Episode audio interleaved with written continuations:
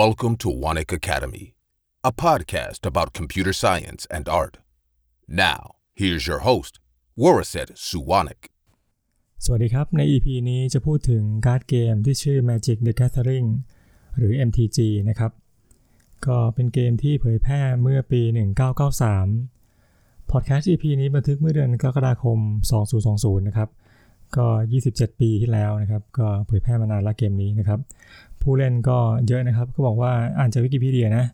บอกว่าในปี 2015 นะครับก็มีผู้เล่นเกมนี้อยู่ทั้งหมด 20 ล้านคนนะครับ เกมนี้คิดค้นโดยคุณ Richard Garfield เป็นด็อกเตอร์ Richard Garfield นะครับ จบปริญญาเอกด้านคณิตศาสตร์นะครับ ก็เป็นเกม trading card game แรกของโลกเลยนะครับ เกมนี้นะครับ หรือว่าบางทีก็เรียกว่าเป็น collectible card game นะครับ พูดถึง trading card เนี่ยก็คือ อาจจะเป็นการนักกีฬานะครับ เช่นบอกว่าเราซื้อบุหรี่มาแล้วก็ในบุหรี่เนี่ยอาจจะแถมเป็นรูปนักกีฬานะครับ สมัยก่อนนะนะครับ ต่างประเทศนะนะครับ ถ้าสมัยนี้อาจจะซื้อเป็นซองๆมาเลยนะครับ ซื้อซองมาแล้วก็ฉีกนะครับ ก็จะมีนักกีฬาอยู่เป็นรูปนักกีฬาอยู่ บางทีก็จะเป็นรูปนักกีฬาพร้อมกับลายเซ็นด้วยนะครับ ก็ถ้าเกิดครั้งดังๆนี่นะครับ ก็จะมีมูลค่ามากนะครับ ก็เป็นการที่ นักกีฬาชื่อดังนะครับ แล้วก็มีลายเซ็นประกอบนะครับ หรือว่าก็มีการพิมพ์แบบในลักษณะที่เป็นสวยๆอย่างพิมพ์พิเศษอะไรพวกนี้นะครับ ก็จะมีราคาสูงมากๆเลยนะครับ อันนี้คือเรื่องของ trading card นะครับ ซึ่งก็ก็เอามาดูนะครับ เอามาดูแล้วก็เอามาชื่นชมนะครับใส่ในแฟ้มนะครับ คราวนี้พูดถึง trading card game นะหรือว่า TCG นะครับซึ่งมีหลายเกมเลยนะครับ ก็ได้แก่ Magic the Gathering Yu-Gi-Oh นะครับโปเกมอนนะครับ อันนี้ก็คือเอาลักษณะของ trading card นะครับ ซึ่งบอกว่าจะมีการ์ดบางใบที่มันมีมูลค่ามากๆ เพราะมีความแรงของมันอยู่นะครับ หายากอยู่นะครับ มาผสมกับการเล่นเกมนะครับ ก็คือเอา trading card เนี่ยมาเล่นเป็นเกมได้มาสู้กันได้นะครับ จากเดิมที่นำมาดูได้อย่างเดียว ตอนหลังก็นำมาเอามาเล่นเป็นเกมได้มาสู้กันได้นะครับ ก็เรียกว่า trading card เกมซึ่ง MTG เนี่ยนะครับก็เป็น trading card เกมเกมแรกของโลกเลยครับบางทีก็เรียกว่าเป็น collectible card game นะครับ ก็มันจะมีเรื่องของซองนะครับ เป็น booster pack นะครับ ซื้อมาแล้วก็ฉีกซอง ในซองนี้ก็จะมีการ์ดอยู่ 15 ใบนะครับ1ใบก็จะเป็นแลนนะที่พูดถึงทีหลังก็คืออะไรนะครับ แล้วก็อีก 10 ใบเนี่ยจะเป็น common นะครับ เป็นใบที่พลังน้อยๆนะครับ แล้วก็อีก3ใบเป็นเรียกว่า uncommon นะครับอันนี้ก็จะเก่งกว่า common นะครับ แล้วก็อีกหนึ่งใบก็จะเป็น rare หรือว่าเป็น mystic rare นะครับ ก็ความแรคือหายากนะครับ แบบว่าประมาณสักเท่าไหร่15ใบนะครับ ก็จะมี rare 1ใบนะครับ หรือว่าจะมี mystic น้อยกว่านั้นอีกนะครับ ก็จะไล่ระดับกันไปนะตั้งแต่ common uncommon rare แล้วก็ mythic rare นะครับ อันนี้คือ เป็นเลเวลของ rarity ของการ์ดนะครับ ซึ่งการที่เรามีการ์ด common เนี่ยนะครับ เป็นสิ่งที่จำเป็นนะต้องมีนะครับ ถ้าไม่มี common เนี่ยมันก็จะไม่มี rare เกิดขึ้นนะครับ เพราะนี้ก็ต้องมี common ซึ่งว่าเป็นอะไรนะตัวเสริมขึ้นมานะครับ เพื่อที่จะฉีกแล้วก็ไม่เจอของที่ต้องการอะไรเงี้ยเจอแต่ common บางใบไม่ต้องการ แล้วก็ต้องฉีกไปเรื่อยจนกว่าจะเจอฉีกซองไปเรื่อยจนกว่าจะเจอใบ rare ที่ต้องการนะครับ ถ้าเกิดว่าไม่อยากจะฉีกซองก็ไปซื้อมาเลยเป็นซิงเกิลนะครับ ไปซื้อใบที่ต้องการมาเลยนะครับ แต่ว่าก็มีเสื้อทีเชิ้ตนะครับของยูทูบเบอร์คนหนึ่งนะครับ ที่ชื่อว่า Alpha Investment ก็สกรีนไม่ดีนะครับเขียนว่าเนี่ย life is too short to look at commons นะครับเขาบอกเขาก็ไม่สนใจ common เลยนะครับ ชีวิตสั้นนักนะครับที่ เกินกว่าที่จะมาสนใจเรื่อง common นะครับ ก็ไปมุ่งเรื่องอะไรนะ rare มิติ rare หรือว่าเป็นใบที่มัน reserve ก็คือว่าไม่รีพินอีกแล้วนะครับ ไม่มีการรีพินอีกแล้ว พูดถึงการที่มีราคาแพงในเกมนี้ก็ต้องพูดถึงการชื่อว่า Black Lotus นะครับ เป็นการที่เป็นอาร์ติแฟกต์หรือเป็นวัตถุเวทมนต์นะครับ ที่ ไม่ต้องจ่ายค่ามานานะครับ ไม่ต้องไม่ต้องใช้พลังงานในการไล่นะครับ แต่ว่าไล่แล้วเนี่ยสามารถที่จะได้พลังมา 3 หน่วยได้เลยนะครับ ประมาณนี้นะครับ ก็เรียกว่าร่ายฟรีนะครับ แต่ว่าร่ายแล้วเนี่ยแถมพลังให้อีก 3 หน่วยนะครับ ก็เป็นการ์ดใน Reserve List นะครับ ก็ไม่มีการ reprint อีกนะครับ แล้วก็มีราคาแพงมาก ๆ เลยนะครับ อะพูดถึงการตอนที่เข้าวงการก่อนนะครับ เข้าวงการเนี้ยเพราะว่าไปซื้อเกม3ก๊กนะครับ เป็นการ์ดเกมเป็นบอร์ดเกมของไทยนะครับ ซื้อมาแล้วก็ร้านนั้นเขาขายเกม Magic the Gathering ด้วยนะครับ ก็เลยถอยมานะครับ ซื้อมาแล้วก็ชอบมากเลยครับ เพราะว่าเห็นอาร์ตของเขานะครับ สวยมากนะครับ ชุดที่ซื้อมาชุดแรกเนี่ยก็คือเป็น Duo Deck Knight vs Dragon นะครับ ก็จะวาดอัศวินสวยมากๆนะครับ แล้วก็วาดบังกรก็สวยนะพ่นไฟสวยมากๆเลยนะครับ ก็ชอบเกมนี้ก็ส่วนหนึ่งก็เรื่องของอาร์ตนะครับ เวลาเล่นเกมแล้วเนี่ยเหมือนกับอยู่ในพิพิธภัณฑ์เลยนะพิพิธภัณฑ์ศิลปะเลยนะนะครับ แล้วก็ชอบเรื่องของตัว text นะตัวข้อความที่เป็น ability ของเขาเนี่ยเขาพิมพ์เป็นภาษาอังกฤษแล้วก็อ่านได้ชัดเจนดีนะครับ แล้วก็จะมีเรื่องของ flavor text บางทีก็เป็นคำคมข้อความคำๆอะไรอย่างนี้นะครับ หรือว่าเป็นคำพูดของตัวละครในในเรื่องนี้นะครับ ก็ภาษาอังกฤษเนี่ยนะครับ ได้เยอะเลยนะ จากการที่เล่นการ์ดตัวนี้นะครับ คราวนี้ที่ผมชอบอีกอย่างหนึ่งเนี่ยคือชอบเรื่องของการตลาดของเขานะคือส่วนแรกเนี่ยคือเรื่องของอาร์ตนะครับที่เขาทำมาคือเวลาเขาจะมีพิมพ์การ์ดหนึ่งใบเนี่ยนะครับ บางทีเนี่ยเขาก็ต้องมาเวลาเขารีพิมพ์ใหม่นะใบเดิมนะแต่ว่ารีพิมพ์ใหม่เนี่ยบางครั้งก็จะเปลี่ยนอาร์ตใหม่นะครับ เปลี่ยนรูปใหม่นะครับ แล้วก็อาจจะมีการเปลี่ยนขอบใหม่นะครับ เปลี่ยนขอบใหม่บางทีก็อาจจะทำเป็น full art ก็ได้นะ เพราะปกติเนี่ย ภาพก็จะมีขนาดประมาณสักครึ่งหนึ่งของของการ์ดนะครับ แต่ว่าบางทีก็จะเป็น full art เลยก็คือเต็มเต็มการ์ดเลยนะครับ หรือว่าทำเป็นเรื่องของฟอยนะเป็นการ์ดที่มีมีการสะท้อนแสงนะครับ ก็เล่นเรื่องพวกนี้นะครับ ก็เนี่ยเปลี่ยน art นะครับเปลี่ยนอะไรมาเปลี่ยนขอบมาเนี่ยนะครับก็ทำให้การ์ดมีมูลค่ามากขึ้น เพราะมันมันจะยิ่งกว่า mythic rare นะบางอันก็จะหายากมากขึ้นเรื่อยๆนะครับ อย่างเขาก็ทำมาชุดหนึ่งนะครับ ก็จะมีการ์ดที่ชื่อว่าเป็น Masterpiece Series นะครับ ก็เปลี่ยนทั้ง art ด้วยนะครับ แล้วก็เปลี่ยนเปลี่ยนอะไรนะ เปลี่ยนขอบด้วย เปลี่ยนกรอบด้วยนะครับ ก็การ์ดใบเดียวกันเนี่ยนะฮะรุ่นเก่าก่อนหน้านี้นะครับ ราคาจะสู้ตรงนี้ไม่ได้เลยนะ สู้เรื่องของตัว Masterpiece Series ไม่ได้เลยนะครับ แล้วก็อย่างในชุดของ e x i l o n นี่นะครับ เขาจะมีไดโนเสาร์มานะครับ ซึ่งผมก็งงนะตอนแรกนะบอกว่าเนี้ยมี creature ที่เป็น type ที่เป็นอะไรนะเป็น pirate นะครับเป็น pirate แล้วก็จะมีเรื่องของไดโนเสาร์แล้วก็งงโอ้โหมี creature ที่เป็นไดโนเสาร์อะไรอย่างนี้นะครับ ตอนหลังชุดใหม่นะครับปรากฏว่ามี creature ที่เป็นไดโนเสาร์ซึ่งคือเป็นกอซิล่าอย่างนี้นะครับ ก็เลยโอ้โหนะครับก็เข้าใจคิดนะแล้วก็กอซิล่าตัวนี้นะครับเขาก็ มี art ของกอซิล่าเลยนะครับ คือปกติแล้วเนี่ย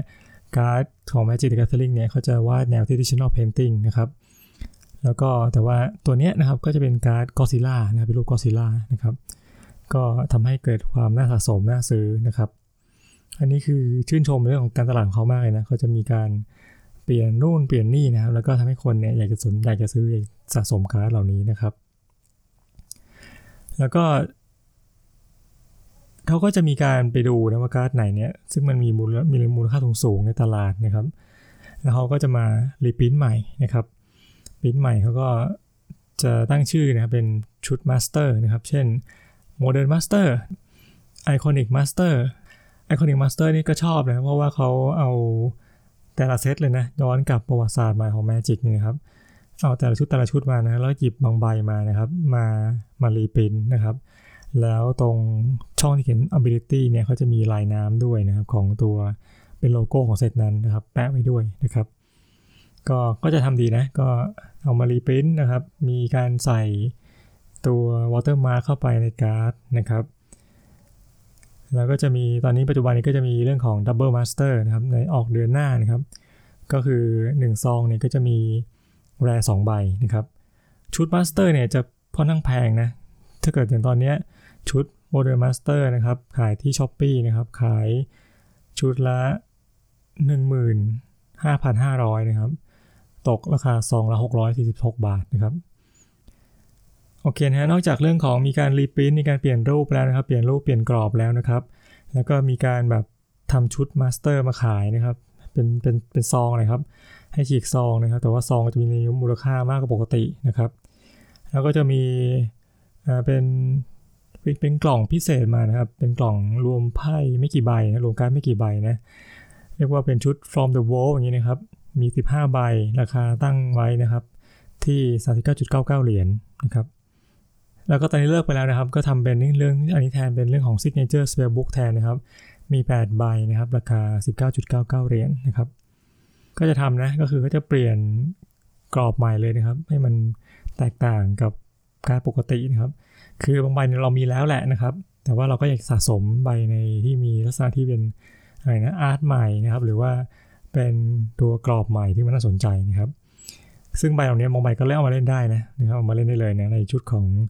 Signature Spell Book เนี่ยครับก็เอามาเล่นได้เลยนะครับ ไม่ได้เอามาเก็บอย่างเดียว อีกไอเดียหนึ่งนะครับ เกี่ยวกับการตลาดที่ผมชอบมากก็คือ เรื่องของการกำหนด standard นะครับ หรือว่ากำหนด ตัวการ์ดที่สามารถใช้ได้ในการแข่งขันมาตรฐานของเขานะครับ คือถ้าเราอนุญาตให้ใช้การ์ดอะไรก็ได้มาแข่งนะครับ ก็ผู้เล่นเก่าๆอาจจะได้เปรียบนะเพราะว่าเขามีการ์ดสะสมมาเยอะ แล้วก็ลักษณะของเกมก็อาจจะไม่สนุกเพราะว่ามันจะมีการ์ดมันจะมี deck บาง deck ที่มันเรียกว่า dominate วงการเลยนะครับ ก็คือเรียกว่าเป็นการ์ดเก่าๆชุดหนึ่งนะฮะที่มันเล่นแล้วมันชนะได้เยอะมากอะไรอย่างนี้นะครับ ก็ก็เลยมีการคิดว่าเออเนี่ยก็เลยมีการกำหนดขึ้นมาเป็นรูปแบบขึ้นมาอันหนึ่งเรียกว่าเป็นรูปแบบ standard หรือรูปแบบการแข่งมาตรฐานนะครับ ก็คือไอเดียคร่าวๆคือการที่ใช้ได้ในการแข่งแบบนี้นะครับ ต้องค่อนข้างใหม่นะครับ การที่ค่อนข้างเก่าหน่อยนะครับ การที่การที่ออกมานานแล้วถึงจุดหนึ่งนะครับ ก็จะถูกเรียกว่า rotate out ออกไปจาก standard นะครับ เพราะฉะนั้นเนี่ยเวลามีการที่ถูก rotate out ออกไปนะครับ แล้วมีการ์ดใหม่เข้ามาเติมเป็นชุด standard นะครับ ผู้เล่นก็ต้องมันคิดแล้วนะว่าเนี่ยเราจะปรับเด็กยังไงนะครับ ให้ได้เป็นให้เก่งขึ้นในการแข่งขันรูปแบบนี้นะครับ ก็จะเป็นเรื่องของดินามิกนะครับเด็กที่เป็นแชมป์ในฟอร์แมตนี้ก็จะเปลี่ยนไปเรื่อยๆนะครับ ตามเซตที่มันลีก a l ในฟอร์แมตนี้นะครับ อีกเรื่องนึงที่ผมชอบเกี่ยวกับเกมนี้ก็คือไอเดียที่เขาใช้ในการแก้ปัญหาที่เกี่ยวข้องกับกติกาในเกมนี้นะครับ ปัญหาหนึ่งก็คือเรื่องของการร่ายคาถานะครับ การไล่คาถาเนี่ยต้องใช้พลังงานที่เรียกว่าเป็นมานาในการร่แล้วก็มานาก็จะมีอยู่ 5 สีนะครับ ก็คือสีขาว สีดำ สีแดง สีเขียว สีฟ้านะครับ ก็แดงเขียวฟ้านี่คือเลกินบูนะ RGB นะครับ ถ้าเกิดผสมกันหมดก็กลายเป็นสีขาวนะครับ ถ้าเกิดดับหมดก็กลายเป็นสีดำนะครับ ก็จะไม่ง่ายนะ RGB แล้วก็ขาวดำนะครับ คราวนี้เนี่ย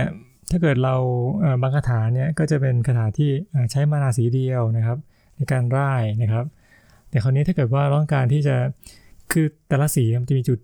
แข็งของมันอยู่นะแล้วจุดอ่อนของมันอยู่นะครับ ถ้าเกิดว่าต้องการที่จะปิดจุดอ่อนนะก็ต้องมีอีกสีเข้ามาช่วยนะครับ เพราะฉะนั้นเนี่ยก็ต้องอาจจะต้องเอาการ์ดอีกสีเข้ามาช่วยด้วยนะครับ เช่นการ์ดสีแดงผสมกับการ์ดสีฟ้านะครับอย่างนี้เป็นต้นนะครับ ก็ต้องมีการใช้ land เนี่ยนะครับเพื่อที่จะสร้างพลังงาน mana เนี่ย สองสีนะครับ ปกติแล้ว land ก็จะ land หนึ่งอันนี้ก็จะให้ mana สีเดียวนะครับ แต่ว่าเขาก็แก้ปัญหาในการสร้างการ์ดพิเศษขึ้นมาเรียกว่าเป็นdual land นะครับ เป็นการ์ด land ที่สามารถที่จะให้พลังงาน mana เนี่ยสีอะไรก็ได้นะครับสองสีนะครับ แต่ตอนหลังเนี่ยการ์ด land ตัวนี้มันแพงมากนะแล้วเพราะว่ามันเป็น reserve ด้วยนะครับ มันไม่ reprint แล้วนะครับ ก็สร้างเป็นการ์ด land แบบเดียวกันนะครับ แต่ว่าเรียกว่าเป็น shock land นะก็คือว่าเสียค่าปรับนิดนึงนะครับ ถ้าต้องการใช้พลัง2สีตรงนี้เลยเนี่ยนะครับ ก็ต้องจ่ายค่าพลังชีวิตไป 2 หน่วยนะครับถึงจะถึงจะลาย2สีได้นะครับใน turn แรกเลยนะที่ลงนะครับ ก็ประมาณนี้นะครับ อันนี้ก็วิธีการแก้ปัญหาเรื่องของ mana นะก็คือใช้ land ที่มีหลายสีเข้ามาช่วยนะครับ คราวนี้บางทีเนี่ยมันไปไกลกว่านั้นอีกก็คือว่าบางการ์ดเนี่ยใช้ 3 สีเลยก็มีนะครับ ซึ่งอย่างการ์ดในชุดของ Khans of Tarkir เนี่ยนะครับ ก็จะมีเผ่าแต่ละเผ่าเนี่ยก็มีสีอยู่ 3 สีนะครับคราวนี้เนี่ยการสามสียิ่งยิ่งได้ยากมากขึ้นเรื่อยๆนะนะครับ โอกาสที่จะได้แลนสามสีเนี่ยให้ครบตามตามที่ต้องการเนี่ยมันยากมากนะครับ คนก็เลยคิดเก่งนะครับ ก็บอกว่าเนี่ยให้คิด ability นี้ขึ้นมาเรียกว่า morph นะครับ morph เนี่ยก็คือว่าเราสามารถไล่มานะครับ แบบจ่าย 3 จ่าย3พลังงาน3หน่วยนะแต่เป็นสีอะไรก็ได้นะครับ จ่ายแล้วเนี่ยการ์ดของเราเนี่ยจะลงไปจากมือได้เลยนะคว่ำไว้ก่อนได้นะครับ เอามาใช้เป็นพลางๆก่อนนะเป็น creature ตัวหนึ่งนะครับใช้ไปพลางๆก่อนได้ ถ้าถึงจุดหนึ่งที่มี mana พร้อมแล้วนะครับ ก็ค่อยหงายการ์ดค่อยไล่แล้วก็หงายการ์ดได้อีกทีหนึ่งนะครับ ก็อันนี้ก็ชอบวิธีการแก้ปัญหาของเขานะนะครับสามสีมันไล่ยากมากนักใช่ไหมนะครับ ก็ให้ไล่มาก่อนนะครับ สร็จแล้วเนี่ยแต่ยังยังเป็นตัวกระจอกกระจอกตัวหนึ่งนะไม่มีเบตี้อะไรเลยนะครับ ถ้าพร้อมเมื่อไหร่ก็เอามาพลิกได้นะครับ เป็นการ์ดที่มีเบตี้ปกติได้นะครับ ประมาณนั้นนะครับ แล้วก็อันนี้คือเรื่องของสีนะนะครับสีไม่ครบนี่นะครับ ก็ใช้เรื่องของ dual land เข้ามาช่วยนะครับ ใช้เรื่องของการมอฟเข้ามาช่วยนะครับ ส่วนปัญหาเรื่องจำนวนนะครับบอกโอ้นะแล้วมีบางสเปลเนี่ยใช้ ใช้อะไรนะใช้มานาเยอะมากนะครับต้องใช้พลังงานเยอะมากในการไล่นะครับ ก็จะมีใบเร่งมานานะครับ สามารถที่จะไปไปนะไปเสิร์ชหาการ์ดแลนในเด็กเข้ามาลงเพิ่มได้อะไรเป็นต้นนะครับ ก็เข้าใจทำนะก็ใจทำเข้าใจคิดเรื่องพวกนี้นะครับก็สรุปนะครับชอบอยู่ 3 เรื่องนะครับ เรื่องแรกคือเรื่องของอาร์ตนะครับอาร์ตแล้วก็ข้อความในในในการ์ดนะครับ เรื่องที่2เนี่ยคือเรื่องชอบเรื่องของการตลาดของเขานะครับ ว่าเขาเข้าใจคิดนะครับ เรื่องที่ 3 ก็คือชอบเรื่องของการแก้ปัญหาที่เกิดขึ้นในเกมของเขานะครับ ครับ EP นี้ก็ขอจบด้วยคำแนะนำนะครับ เรื่องของอถ้าเกิดว่าคือตอนนี้ผมใช้เงินไปกับการเกมนี้เยอะมากเลยนะนะครับ ก็เลยมีคำแนะนำที่ว่าจะแนะนำสำหรับผู้เล่นที่ไม่อยากเสียเงินเยอะเหมือนผมนะก็คือตอนนี้มันมีรูปแบบหนึ่งที่นิยมมากเลยเรียกว่า EDH นะครับ หรือ Commander นะครับ ซึ่งรูปแบบนี้ต้องใช้การ์ด 100 ใบนะครับ แต่ว่าใช้การ์ดที่เรียกว่าช่วงกว้างมากเลยนะนะครับ คือไม่เป็น standard นะ คือใช้ย้อนกลับไปได้ค่อนข้างไกลมากๆเลยนะครับ แล้วก็ แนะนำนะครับว่าถ้าเกิดเล่นเนี่ย ก็ให้เริ่มจาก EDH ก่อนนะครับ อาจจะซื้อเป็น Intro Pack มาก็ได้นะครับ ซึ่งมันก็เพียงพอนะในการเล่นนะครับ อาจจะเติมการ์ดไปนิดหน่อยนะโมการ์ดนิดหน่อยก็โอเคแล้วเล่นได้สนุกแล้วนะครับ แต่ถ้าเกิดว่าจะเอาจริงๆเนี่ยก็ให้ลงทุนกับ Commander เนี่ยหนึ่ง deck เลยนะครับ คือจัดเต็มไปเลยนะนะครับ เราไปดูว่าชอบ commander ตัวไหนนะครับ แล้วก็ไปดูในเว็บไซต์ EDH r e c นะครับ ว่าเขาเขาแนะนำการ์ดอะไรในใน deck นี้บ้างนะครับ อันนี้ลงทุน1 deck พอนะครับ ไม่ต้องไปซื้อ deck มากมายนะครับอย่างผมนี่มี deck commander หลาย deck มากเลยนะครับ ก็หลากหลายดีสนุกดีแต่ว่า มันก็ไม่ได้แบบไปให้สุดทางสัก deck หนึ่งนะครับนะก็เล่นเพื่อ ก็สนุกสนุกไปนะครับ ไม่ได้แบบว่าเป็นการ์ดที่เป็น deck ที่ที่อยู่ใน tier ที่มันสูงๆนะครับ หรือว่าอีกแนวทางหนึ่งก็คือไปเล่น draft เท่านั้นนะครับ ก็คือทุกวันศุกร์เนี่ยก็จะมีกิจกรรมเรียกว่า Friday Night Magic นะครับ ก็จะเป็นการดราฟกันนะครับฉีกซองมา 3 ซองนะครับ แล้วก็เลือกทหารเลือกการ์ดเข้ามานะครับมาจัดเด็กของเรานะครับมาสู้กับคนที่อยู่ในที่มาดราฟด้วยกันนะครับ อันนี้ก็ทำให้คอมมอนเนี่ยมันมี ความหมายมากขึ้นนะครับเพราะว่าการคอมมอนก็จะสนุกแล้วนะครับ อาจจะเก่งขึ้นในในดราฟก็ได้นะครับ เพราะว่าเราก็ใช้คอมมอนเยอะเหมือนกันนะในในดราฟนะครับ ก็แนะนำนะครับ ใช้เล่น draft สนุกดีนะครับตัวการ์ดทุกใบมีความหมายนะครับ แล้วก็แล้วก็ลงทุนไม่แพงนะครับจ่ายค่า draft ไม่ไม่เท่าไหร่นะแล้วก็สามารถที่จะเพลิดเพลินกับมันได้นะครับ แล้วก็เป็นเกมที่มันเรียกว่ามีความท้าทายมาก เพราะว่า คู่แข่งเราเนี่ยก็อาจจะ draft มาประสบการณ์เยอะมากมายนะครับ แต่ว่าก็สนุกดีนะครับ ก็ลองลองเล่นดูนะครับ ราคาก็ไม่ไม่สูงนักนะครับ ก็ประมาณนี้นะครับคำแนะนำสองอย่างนะครับ ก็คือให้เล่น format EDS นะครับลงทุนคนเดียวเนี่ยก็เล่นได้นานเลยเล่นได้ยาวเลยนะครับ หรือว่าถ้าชอบเล่นการ์ดใหม่ๆนะครับ ก็ให้เล่น draft นะครับ สวัสดีครับ